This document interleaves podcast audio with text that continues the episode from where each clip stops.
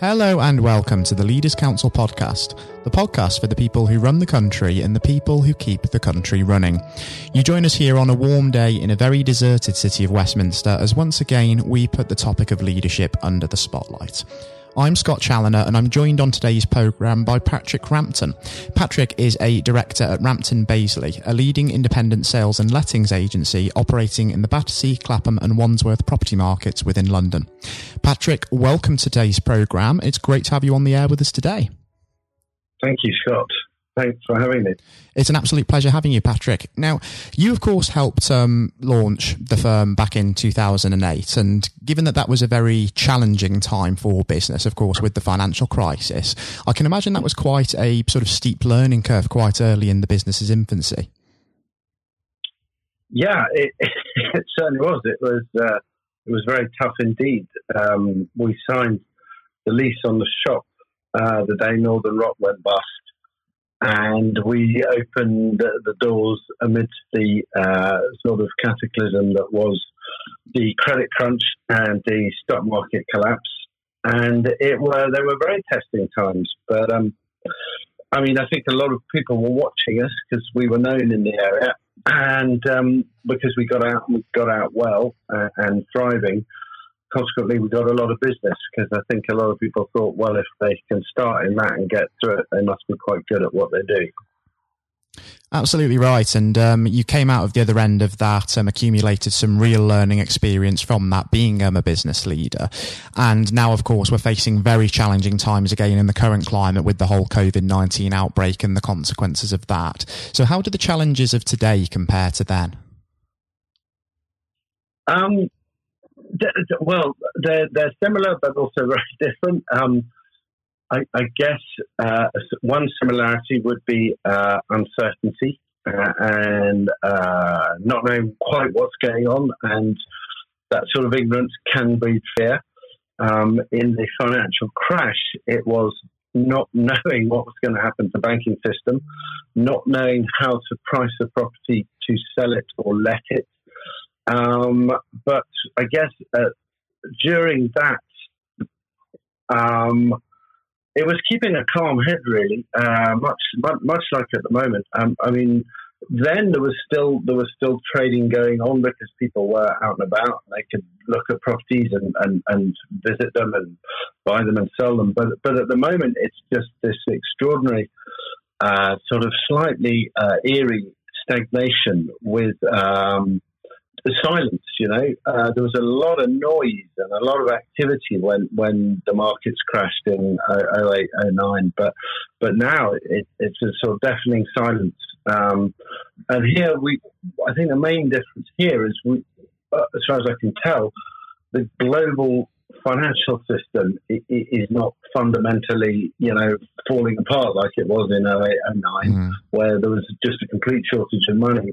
Now we're just in this sort of suspended down animation. I mean, it will come back and the world will be okay again. But the point is sort of when and what do we do in the interim? Also, a big difference was then there was me and my partner, Joel, and we probably had 4 other members of staff.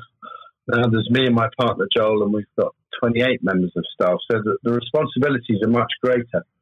At the bottom of the last crisis, we were down to 3 of us in total.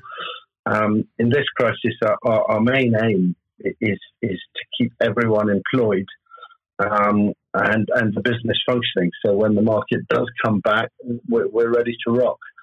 And I think one of the most important things is if we can keep this team together, keep an esprit de corps, keep a degree of loyalty, when we come out of it, if we've kept them all off the streets and we've kept them all employed, we will not only have a very motivated but a very cohesive company.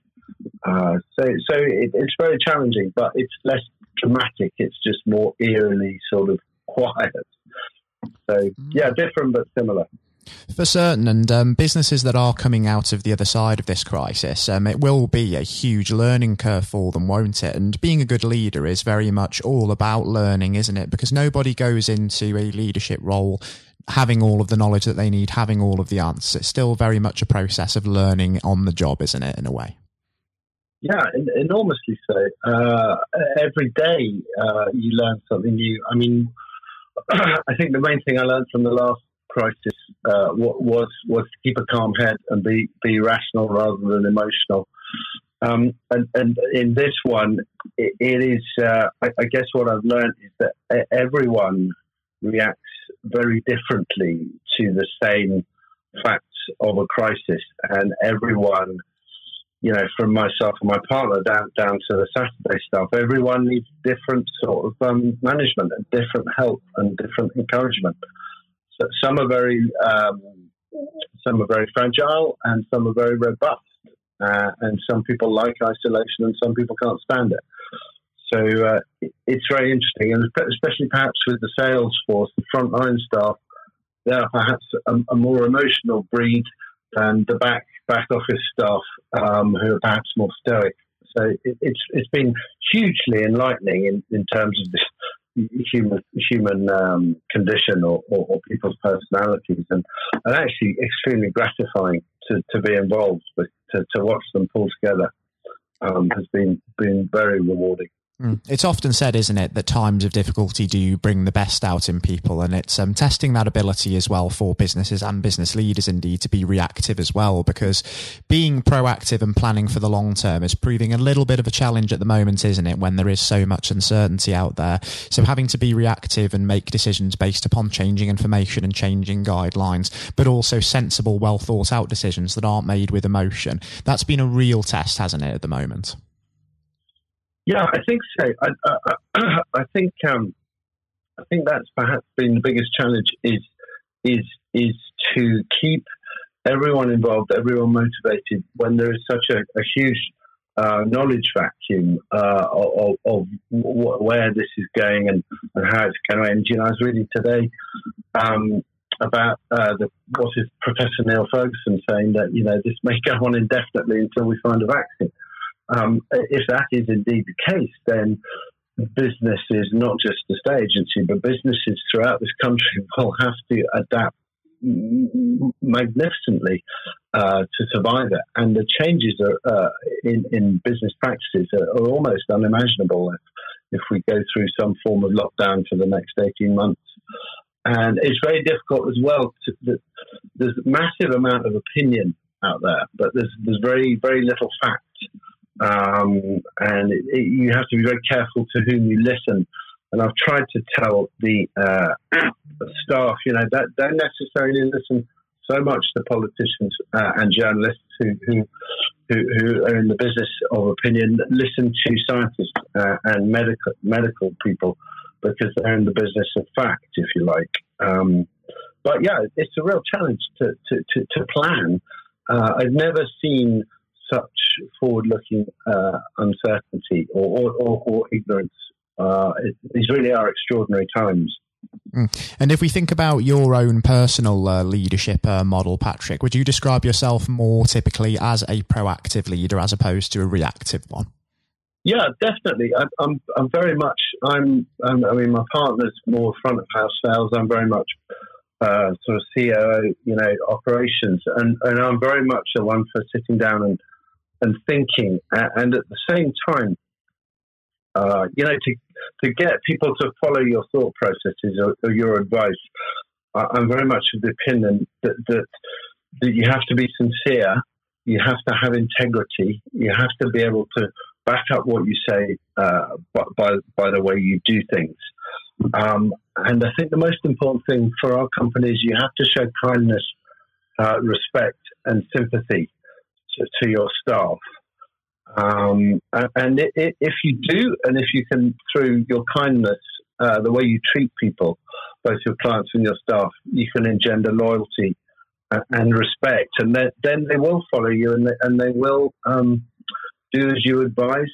But it's been a challenge, because I think in this situation, with no face-to-face contacts, no group communication as such, It's more difficult to communicate as a human through electronic means such as Zoom or the telephone or email. So yeah, you know, it's a bit like you know, you can't imagine a psych up before a rugby match in a dressing room being done on a Zoom, you know, app. I think human interaction is so physical. Really, it's challenging, but you know, we have a meeting every day and we have quizzes a few times a week. So yeah, it's bringing out the best and in some cases the worst in people. Yes. Absolutely right. And you talk about, of course, the use of electronic applications in order to maintain communication. And a lot of people are in that mindset that this could well become a new norm for business going forward, and it could change the way that we communicate and it could change the way that we do things. But we can't really lose sight of like the old way, can we, of maintaining contact, because human beings are ultimately social creatures, aren't they? Yeah, I totally agree with that. And our business is a particularly social business. You know, it's absolutely dependent upon human social interaction. You know, the sales process is innately human interaction. You know, it's body and spoken language, and both within the team and with the clients and the buyers. And it will change our business, and it will change business as a whole, I think, in that more people will work remotely. We will be less high street based, perhaps. But at the end of the day, if you're buying or selling something that costs £1.5 million, you want to meet and you want to be and spend time with the person who's responsible for that transaction. And you know, we're not buying or selling trainers on Amazon. We're buying people's homes and selling people's homes, and they're very important, both financially and emotionally, to them. Those assets, their homes. So, yeah, it will change, but the fundamentals of human interactions will always be essential in our business. I can see exactly where you're coming from there. And if we think about your years of experience in the business, also through 2008 and through COVID-19 now as well, if you were to give advice to somebody who was about to start their first day in a leadership role, what sort of advice would you give them? Well, you know, my advice would be, you know, it's a bit of a cliche, but above all things, to thine own self be true. Believe in yourself, be honest, be authentic, and have integrity, and treat others, both your staff and your clients, as you yourself would want to be treated. And I've found that if you do that, you'll get enormous payback, both in terms of respect and loyalty, but as a businessman, in terms of income. And if you tell the truth and you do what you said you would do, then you'll be fine. You know, most business is not very complicated. It's not brain surgery. And it's a degree of integrity, honesty, and thoughtfulness, I think. And that's what I'd be. Believe in yourself and believe in the truth. That's what I'd say. I think that's very sound advice, and I think the business leaders who are adhering to that philosophy will more than likely be the ones who are more primed and ready to seize upon the opportunities that will come about when they get out of the other side of this pandemic, because there will be opportunities for businesses who are innovative, who are creative, and it's just a matter, of course, of seizing upon those and really hitting the ground running. And if we do shift focus to the future now, Patrick, before we do go about wrapping things up, do tell me what you imagine the next 12 months hold for yourself and for Rampton Baseley, and what you hope collectively to achieve in that time, both through COVID-19 and coming out of this pandemic. Well, my main priority is to keep the integrity of the business and to keep everyone employed in whatever way we can, what with the aid of government, furlough scheme and loans. And across the board, everyone has taken a 25% pay cut to enable that. So that's for our business. I think there will be a lot of opportunities for expansion as other firms who are less well-run or less profitable go to the wall. I would like to see us expanding. I would like to see us adapting, because this has no doubt shown us, despite the inherent sociability of our job, that there is a great degree of options or opportunities to go more remote, more electronic. I think for the industry as a whole, you know, we had 4 years of Brexit shenanigans that basically put the market on hold. when the current government got in with a good majority, it unleashed a huge demand, and the market was as good as I've seen for 6 years. This, unfortunately, has put a lid on that demand again. And I think there will be an explosion if the world is still as it was when we left it. I think there will be an explosion of activity. There will be fewer operators in my business, and those that have come out will be stronger, fitter, and will have opportunities to grow, I think. There is talk of massive recessions, which probably will happen to a degree, but at the same time, I think there will be an enormous and rapid bounce back. I mean, in 08, 09, we saw values come off 35, 40% in 6 months. As soon as people sensed the bottom of the market, they started piling in again, and it was a complete and very acute V-shaped curve. So I think there'll be a lot of change in who's out there playing the game, and I think there'll be a lot of change in how the game is played, with a lot more people working from home and electronically, and perhaps less overheads. And perhaps, I think it'll be. I think underlying this all, I have a huge amount of excitement and interest at what lies ahead in my business. I think it could be really, really rather invigorating, the middle to far future. It's going to be really interesting over the next few months to see how all of that plays out, and how when we start seeing that upward curve in the economy as well, and the impact that will have on those who are present within the market as well. I've got to say, Patrick, it's been a real pleasure having you on the programme today, and also an incredibly exciting experience as well. And I think it would be great to perhaps have you back on the programme in a few months' time to look at this retrospectively and just see how some of those predictions have been borne out. But for now, thank you so much for taking the time to come on the programme today for the benefit of the listeners. Pleasure. Thanks for asking, Scott. It's been an absolute pleasure having you, Patrick. Thank you so much. Coming up next on today's programme, I'll be handing over to Jonathan White for his exclusive interview with former England cricketer Sir Andrew Strauss. I hope you enjoy listening just as much as Jonathan enjoyed speaking with Sir Andrew, and that's coming up next. Hello and welcome. I'm Jonathan White, and today we're joined by Sir Andrew Strauss, former captain of the England cricket team and former director of cricket at the ECB. Sir Andrew, thank you very much for joining us today. Real pleasure to be here. Thank you. The pleasure is all of ours. You know, Andrew, you've had a distinguished career, as I said, both on and off the pitch in English cricket, recognised not least with your knighthood for services to sport just last year, so congratulations on that. Yeah, thank you. Now, there have been ups and downs in the career, like any career, including public and private disagreements with certain individuals, and on that front, I think what everybody wants to know, have you finally forgiven Marcus Trescothick for giving you that stupid Lord Brockett nickname? Well, my recollection was that it wasn't Marcus Trescothick who gave me that nickname, It was actually Mark Butcher. He's to blame. You know, I think there were a lot of people. It was the senior England teams at that time who wanted to sort of put me in my place and make sure that I didn't get above my station. So thankfully, it didn't particularly stick, other than within those group of players. And you really did try and get on their nerves by getting above your station, because, of course, in your first outing, you went on to score 112. Mm. Now, am I right in saying this, perhaps, that you only got there because Michael Vaughan did himself an injury? Well, that was the reason I got on the pitch in the first place. Yeah, absolutely. I mean, you know, it's often sort of misunderstood or misjudged the role that luck plays in an international cricket or sporting career, full stop. And, you know, I was waiting patiently in the wings for an opportunity, and it didn't really seem like an opportunity was going to come along. And then, you know, I've only got injured in the nets, and there was my chance, and I had to kind of grab it with both hands if I could. And you certainly did. What was it like then to see your name being put up on the Lord's honour board after your first appearance?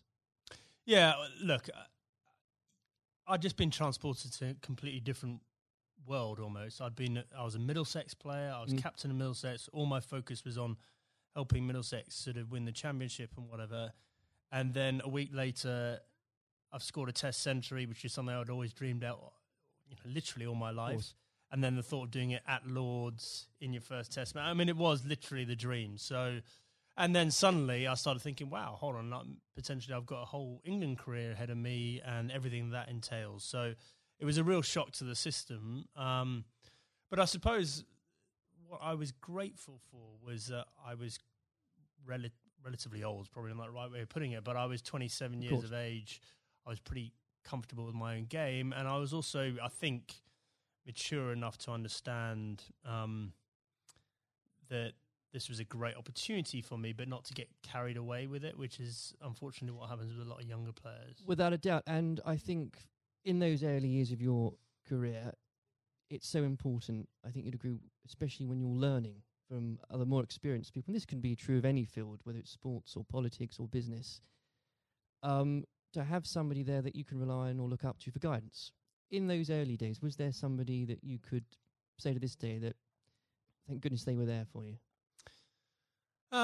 Well, I think in preparing me for international cricket, Justin Langer was a massive source of advice for me. So he was captain of Millsets a couple of years beforehand and really helped me understand what I needed to do to get there. But then I think on the day-to-day basis, my wife Ruth played a huge role, you know, and just in terms of, because I think there is that real danger that you get carried away with it and you think international sport in that goldfish bowl that, you know, you're more important than you were previously, or that whole world is the real world. And obviously all we know is that the real world, nothing's changed other than other people's perception of you. And you need that grounding.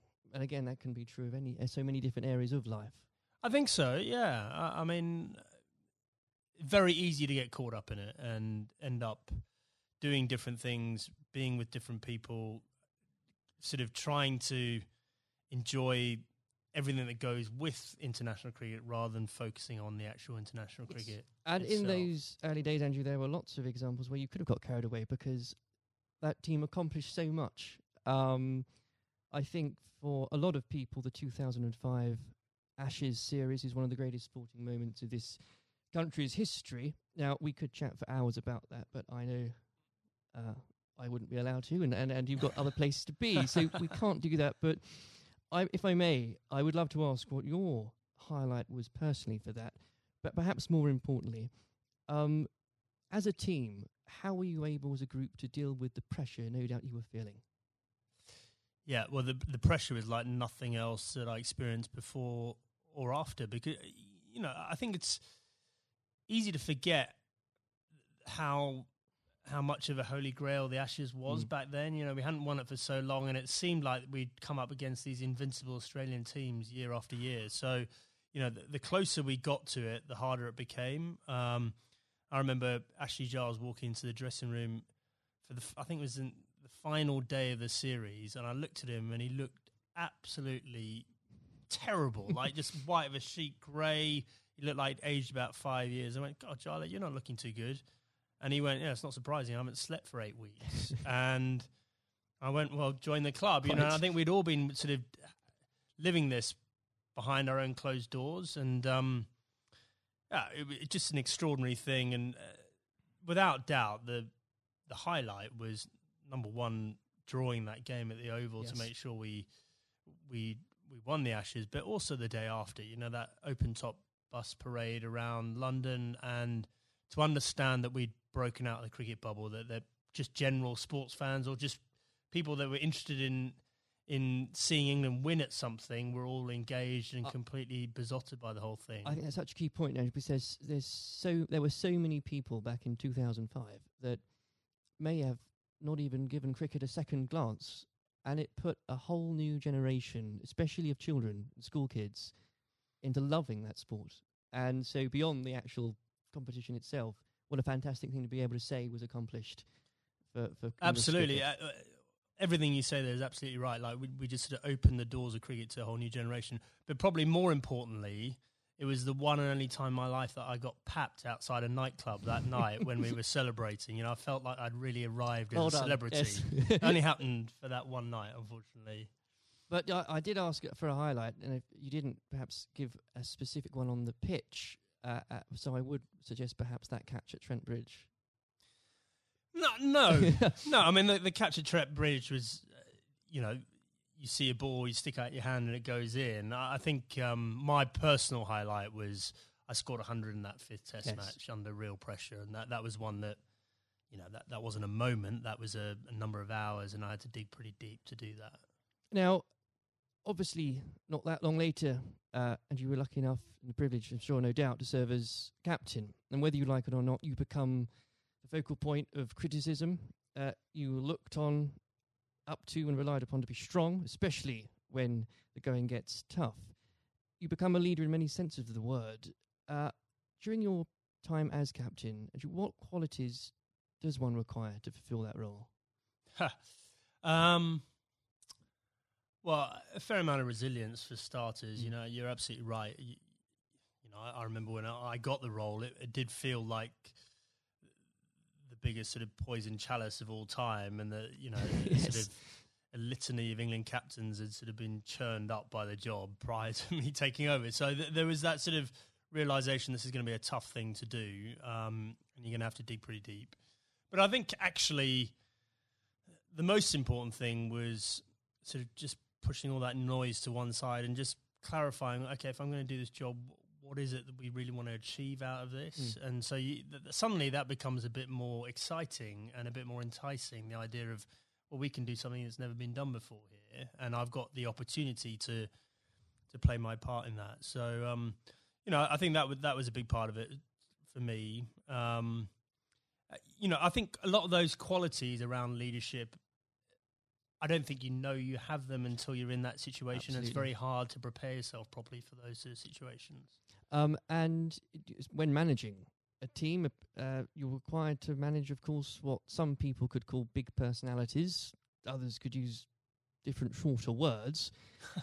How poisonous can it be, when players, and indeed, and this applies again to so many different areas of life, when individuals think they are perhaps more important than a team? Well, I think probably worth broadening out that a bit. You know, I think there are all sorts of different people that you have to sort of contend with in a team environment, and the job of the leadership or the management is to try and sort of gel them all together and get them bought into what you're trying to do and whatever. So, you know, there are some people that are a bit more self-absorbed. There's some people that are slightly more maverick in the way they view the world. There's some people that are very quiet. There's some people that are, you know, perhaps very worried about what might go wrong. And so you've got to try and understand all these people individually and try and get the best out of them. But there was definitely a line there for me in terms of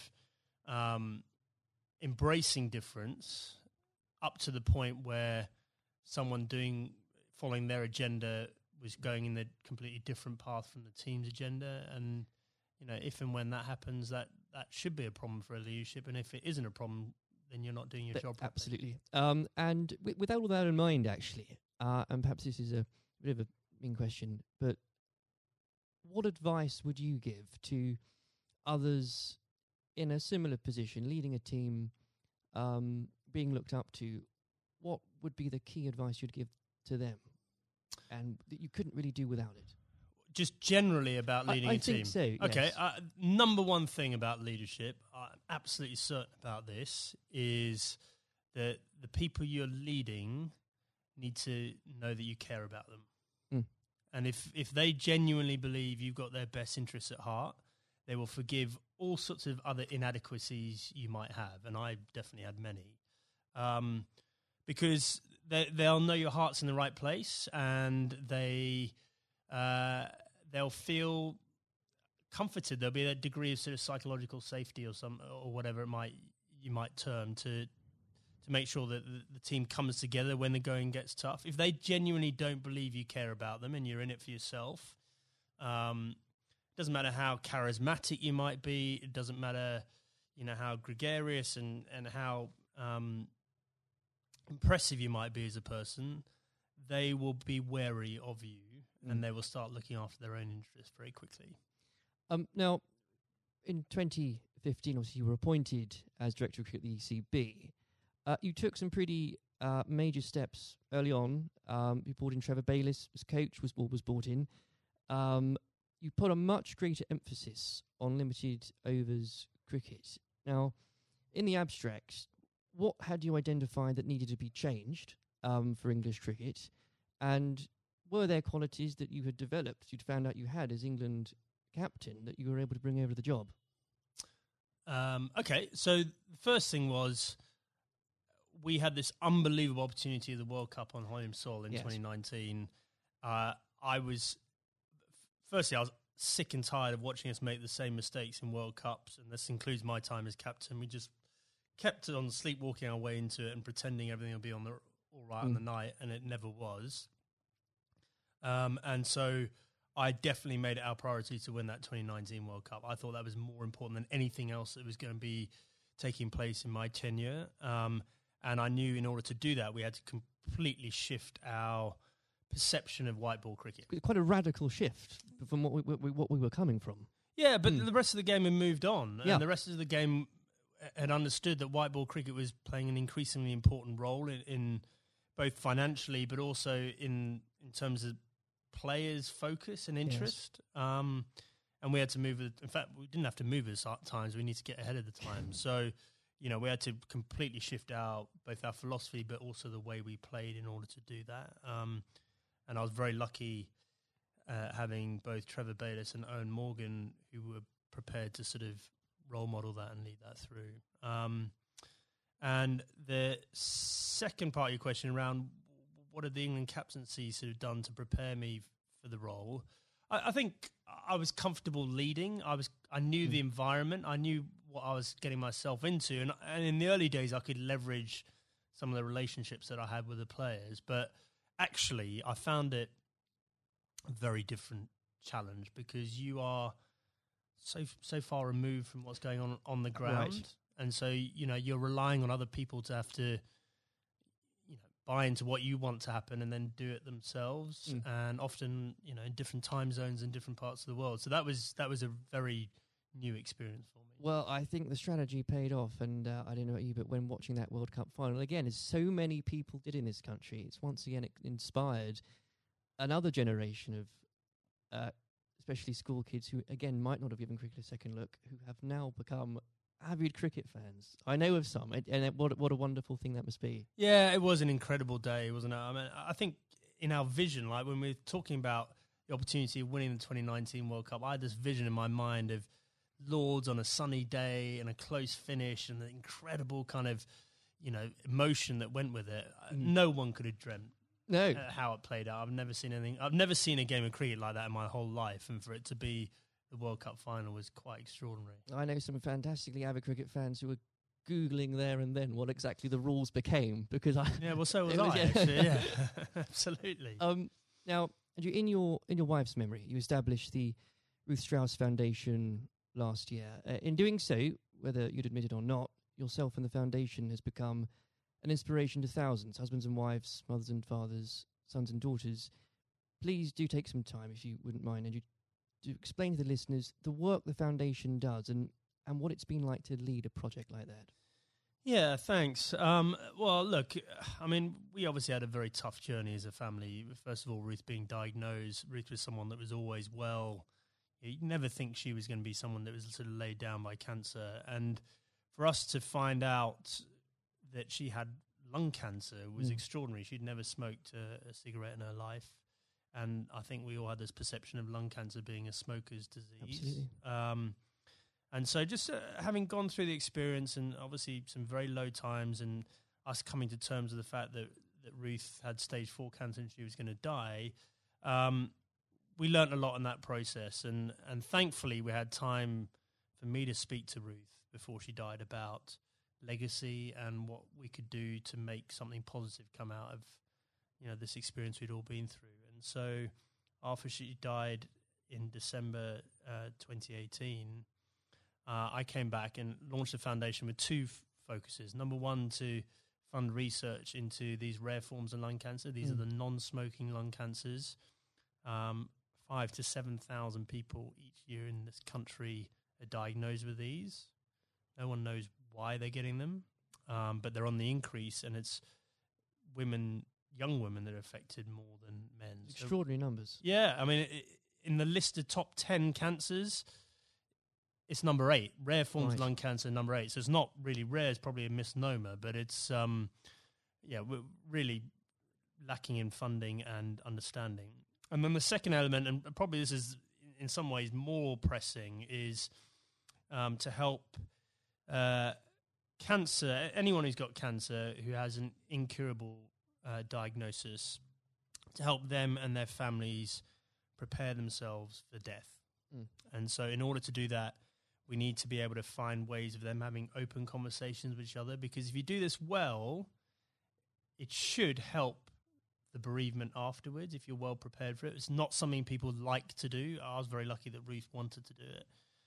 But also we have to have that debate about the taboo of death and, you know, effectively how uncomfortable we are talking about it and certainly how bad we are preparing for it. If you think for a moment about antenatal classes before you have your baby, like how we're preparing you for how your life's going to change, and we do nothing around death, even though we're all going to experience it in one way, shape or form. And, you know, I think as a society we need to be better than that. We've come a long way in so many different areas, and especially around mental health, and we can do better about death. There's no doubt about it. Well, I think the foundation is leading the way in breaking taboos on that front, because they need to be broken. I know they've got, the foundation is going at some events later this year, so if you could tell us about some of those, that would be... Yeah, so we've got a couple of big ones coming up. So the Westminster Mile, which is a very inclusive, if you're think about a marathon, but just think about just doing a mile of a marathon rather than 26. Sounds ideal. So we've got grandparents, we've got little kids, we've got people pushing prams, so that we're going to get as many people as possible to play their part in that and raise some funds.